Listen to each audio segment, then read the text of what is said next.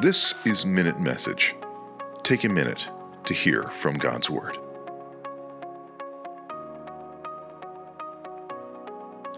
Daniel 5 22 and 23. And you, his son, Belshazzar, have not humbled your heart, though you knew all this.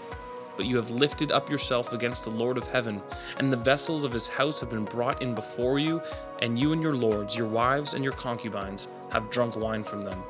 And you have praised the gods of silver and gold, of bronze, iron, wood, and stone, which you do not see or hear or know but the God in whose hand is your breath, and whose are all your ways, you have not honored.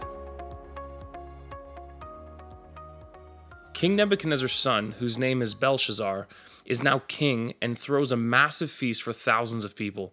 He decided to bring out the vessels that his father had taken from the temple in Jerusalem and use them as cups to drink wine from.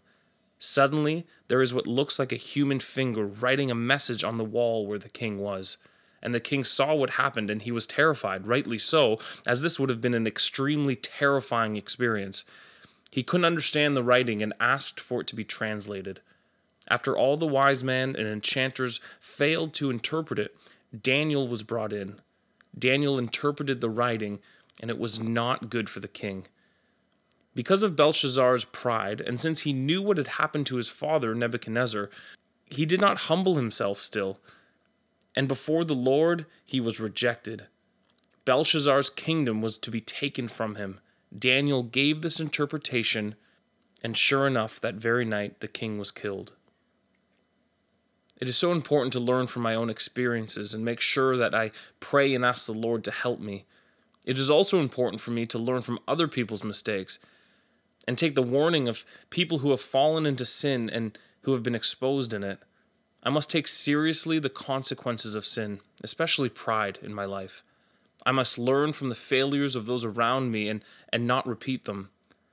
The Bible warns us that our sin will find us out. There is no hiding from God. Thankfully, the Lord is willing and wanting to help me in my weakness. I must desire holiness and allow God to work it within me. He always provides a way out of temptation, and I must not get to the place where the writing is on the wall and it's too late. For God holds my very breath. Lord, thank you for not leaving me in my sin. Help me not repeat my sin. Let me not love sin, but help me desire righteousness. Give me the grace I need today to serve you and follow you. O oh God, my breath is in your hands. Thank you for your grace. Amen. We hope you were blessed by today's Minute Message. God bless.